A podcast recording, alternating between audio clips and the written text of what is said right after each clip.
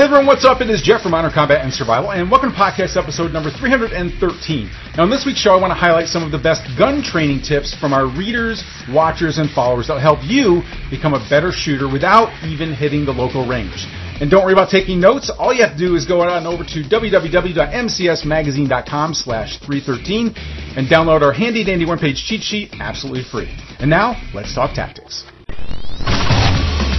Tactical firearms training, urban survival, close quarters combat. This, this is another podcast to help you better prepare for any threat you may face in your role as a protector and a patriot. This is Modern Combat and Survival. All right, welcome back, everybody. This is Jeff Anderson, editor for Modern Combat and Survival Magazine. And if you tuned into last week's show, what I did was I highlighted five of some of the best survival tips that we've received over the years from some of our readers and followers to help you become better prepared for any sort of a disaster, crisis, collapse, or attack. And this is really to highlight our upcoming brand change in September from Modern Combat and Survival Magazine over to Warrior Life, which is going to be a community of like-minded people just like you and me who believe that being self-reliant and being self-protective is really the way to go, and really redefining what it means to be a warrior in today's society. Not just the tattooed, really cool, tactical uh, Navy SEAL coming back from the battlegrounds, but also just average Joe and Jane out there who knows what it takes to be able to be of like mind and to be trained to be able to prepare yourself for any sort of a threat that might be out there, okay? Now, this is coming up in, uh, in September, and we've been getting a lot of great feedback from our advisor group made up of people just like you. If you are not on our advisor team, you want to go over to modern combat and survival dot com slash warrior. You can go ahead and sign up there. This last week, we just did a survey to find out what makes you tick as a self-protective Uh, self-defined warrior, a sheepdog of your family and of society out there. And really, I, we got some incredible feedback. And I can't wait to share some of that with you as we make our brand change in the month of September from Modern Combat and Survival. All right. So Warrior Life really is about you and highlighting more of your strategies and tactics that you're using and sharing it with our community. We want to put the spotlight out on you and give you the credit for some amazing advice out there. Now, we've discovered this over the years that this, the people with the real, like the vast amount of information doesn't always come from somebody who is so-called expert out there on television or in magazine. And we do have an incredible network of over one hundred twenty experts in all sort of areas from firearms training, self-defense training, and survival training. But it's really the tips that I get from you out there through our webinars, through our social media channels, on our blog, and our podcast comments, that really blow me away. And so last week we highlighted some survival tips. This week I want to go over some really great dry fire training tips that people can do right at home to become a better shooter, become better prepared for an armed attack, an armed defense that you have against an attack, all right? So I have five tips for you here from people that have submitted their tips, and I thought this would be a great opportunity to do it as we are going to be featuring more of your stuff in the future here, okay? So first one I'm going to hit here is going to be from Sean from Chicago, Illinois, who um, who said, practice in all de- uh, all degree types of weather and in environments that you could find yourself in in a real threat. Now, I expanded on this a little bit. This was off of a webinar that we did where we were getting tips from people on on how to train better at home. And so some of the things that we brainstormed around this was that, yes, you should be out there instead of being just in your in your nice, warm, cozy home and dry firing in a room. But when you're actually attacked, if you're attacked in a parking lot and you're in Chicago like Sean is, well, you could be on ice. You could be on snow. You, it's going to be cold outside. You're going to have extra clothing on that you're going to have, you might have to get through. So this really helps bring out those things that if you are attacked and you have to respond and draw a concealed carry weapon, you know, how are you going to be able to do that? Do you, do you, are you going to have to carry differently? Are you, is it going to be harder for you to get to your weapon? How is it going to be to get to your weapon? Um, you might find out that your shoes are not the best shoes to be wearing. If, and, and I think during the time when we were brainstorming this, you know, if you, if you have a, a white collar job and you're wearing leather soles on your shoes and you're coming out of work and you're in a parking lot and it's icy, well, you're not going to get any traction on leather-soled shoes, right, on your dress shoes. So Are you really, this is, this is a great opportunity for you to find out what it's actually like. So you can go out in a driveway or in your backyard, on a porch somewhere, on a deck somewhere, and really wear the clothes that you would normally wear, but be able to, be able to do it in an environment that you might have to defend yourself in, like if it's really cold outside, right? So really looking at that. Also the rain. It can very easily be rainy outside. We've always, we've always talked about how it can be dark outside.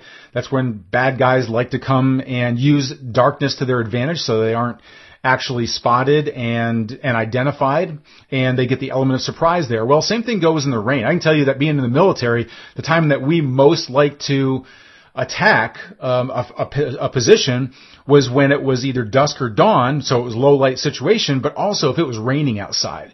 Because if it's raining and it's it's noisy rain, people are not going to be as tuned into the sound. It also masks your sound. So if it's good enough for the military to be able to attack a position, then it's good enough for an attacker, a, a criminal out there, to be able to attack you also. So are you prepared to do, be able to draw your weapon? Is it going to be more slippery for you on the ground? Is it going to be harder for you to get to your clothes? All of these things are really good opportunities for you to train in, envir- in environments that could be similar to an attack, but that you wouldn't normally find yourself training in. All right, so that was a great, great tip there from Sean. Uh, the next tip comes from Wes from, uh, from Georgia. I don't have a town for this one for Wes, but Um, he says, I'm always sitting down at work, so when at home, I like to stand up and walk around as much as I can, even while watching T V. Usually when there's something interesting, I pick a show that has a lot of dialogue between several people, and I pick one person to be my target. I take the mag out of my um, everyday carry weapon and clear the chamber and holster it, and every time I see my target, I draw and line the sights on that target before the view switches to another person. Now, there are lots of ways that you can use your television for this type of training. There's other other tips that were suggested by people as well that, that work really well. But I thought Wes's was a really good opportunity because it also puts in in uh, in the mix there the the urgency to be able to get your get your sights on target before it shifts to the next scene. Now, if it's a heated dialogue, as he points out, that's gonna, that's gonna go very rapidly. And in any one show, if you take a half hour show, you could get a lot of training in just in drawing your weapon on a supposedly kind of a, a like a, a pop-up target, if you will, but then having to get your weapon out in time before it shifts from that scene. So this is a really great opportunity and, and, a, and a great way to use a television for dry fire training there, okay? And of course, use all safety precautions. Make sure that your firearm is not loaded, there's no ammunition in the room, and and um, you check the you check the magazine, you, you pull out the magazine, uh, make sure that it's not loaded, make sure there's no round in the chamber. There's all sorts of things that you do. Actually, if you can put any sort of a chamber aid in there that will make sure that there's no round in there, that's also a very important thing that you can do. So there's a lot of things around safety. You always want to make sure that you're doing you're following safety rules when you're dry firing. Okay, okay. Next tip comes from Barry from again from Chicago, Illinois. I like this one also because, and I've incorporated this because I used to do a, a ritual every morning that I learned from Chris Fry. This was a long time ago. Chris Fry is one of the instructors in our network, and he said that every day, um, he does, he does, uh, five minutes of just drawing his weapon, uh, in whatever he's using for his everyday carry, where he's holstered, and the clothes that he's wearing. Because your clothes might vary each day, and so just starting off your day before you head out the door and drawing your weapon several times using that clothing gets you used to and primed to be able to do it. Not only, not only that, but it's giving you practice in being able to draw your weapon, right? So it's kind of built in there. So I incorporated that after Chris Fry, but I love this tip from Barry from Chicago, who said stand in front of a full-length mirror with an unloaded weapon and practice your draw and aim. Now, when I started doing this, I noticed that the dynamics of it were really quite different. Having a person in front of you and essentially in a full, in a full length mirror. So not, I'm not talking about like the, the one above your dresser there. I'm talking about getting a full length mirror. You can get this for like ten, fifteen dollars down to lo- down at the local Home Depot. And you put that up on the back of your, back of one of your, um, like doors. And draw on that. So again, use whatever it is that you're going to be wearing that day, um, so that you do get used to how you would be put, drawing your weapon that day from, with, with the clothing that you're wearing. But then also having a person in front of you does give you somebody that is actually drawing on you at the same time. So it gives you a totally different perspective on drawing your weapon that isn't just focused in on you realizing and, and being conscious of your body, if there's nothing there that you're looking at, if you're just in a room or just in the garage or wherever, But this actually gives you something moving in front of you that looks like a target. It's a person, it's moving, and it looks like they're moving in a threatening manner because it's almost like you're drawing against yourself. I noticed that this really does change the dynamic for my dry fire training every morning. Okay, so great tip there from um, from Barry. Okay, next one. This one came from um, actually uh, David from uh, Oakland, Tennessee, and David is actually. Uh, he's, he has given me some really great tips over the years. He's been a great confidant of mine and an advisor, if you will, by email. He's always pointed out things that we've either got going wrong in our, in our system, or he, he seems to find the mistakes that, that we need to find sometimes. And he's also got a great amount of information. He is actually on the advisor team for the Warrior Life brand change and just gave us some great advice here recently in relation to what makes the common warrior out there tick. And um, so I always love the stuff that he gives. Actually, David was the winner of the contest that we had at the time for the gun training also. And I thought this was a really great one here. Um, stress reduces fine motor skills and finger dexterity. As a part of your dry fire practice, have a large bowl of ice cubes or ice cube filled water nearby and soak your hands before practicing weapon and magazine handling skills. You'll find that uh, this is a really cool way to help simulate real life worst case scenarios.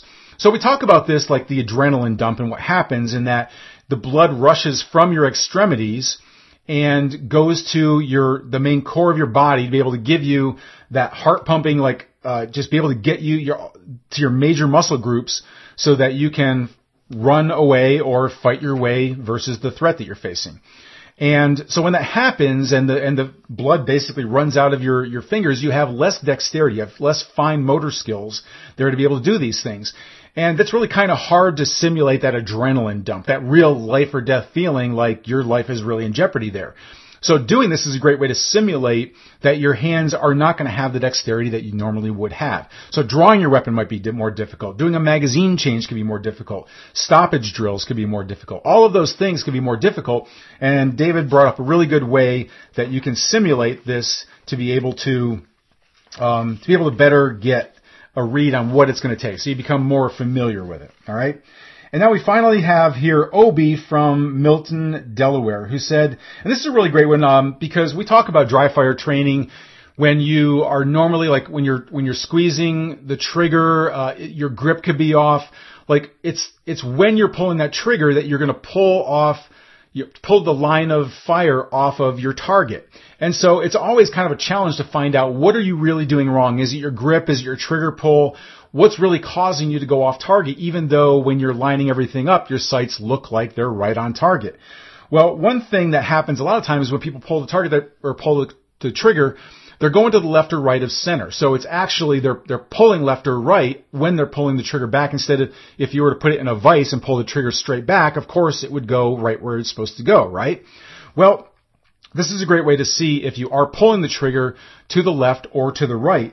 And what Obi says is to aim at a corner of a room for dry fire practice. It makes it easy to tell if you are pulling the pulling the gun uh, during the trigger pull. So when you're going point targeting, it is a little bit harder, I noticed, to be able to see if you are pulling left or right.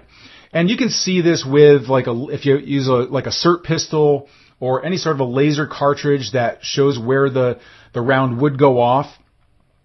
Um, but I noticed that if you do aim at the corner of a room, which it gives you a vertical line that you really can more easily see uh, which way the gun is pulling. So you can see if you are anticipating a shot and you are you're nudging it to the to the left if you're a right-handed shooter, or you are pulling the trigger and you're you're mashing it, you're pulling it off to the right. A lot of people will find that they hit lower left when they are actually shooting at the live fire range. So there's a lot of things that can go into this. There are some diagnostic targets that you can use for this, but this is just a really simple way that you can find if you are pulling the trigger or um, it, either to the left or to the right. All right. So those are some really great tips that um, I really got out of uh, this this webinar that we did on gun training hacks. And I know that they're going to help you out also. Now, I'd love to hear more about your own training tips. Go ahead and leave them in the comment section of this episode on our blog.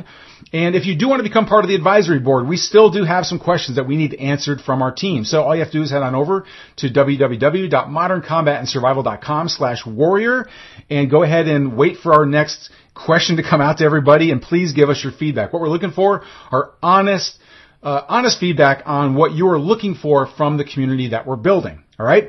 Go ahead and over, go ahead over to modern combat and survival dot com slash warrior to go ahead and sign up for that now. And until our next Modern Combat and Survival broadcast, this is Jeff Anderson saying prepare, train, and survive.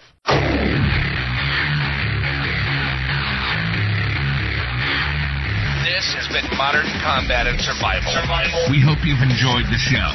You can help us out by rating our podcast on iTunes and leaving a comment. You can check us out on Facebook at facebook.com backslash Modern Combat and Survival. And don't forget to claim your free subscription to Modern Combat and Survival magazine at w w w dot modern combat and survival dot com.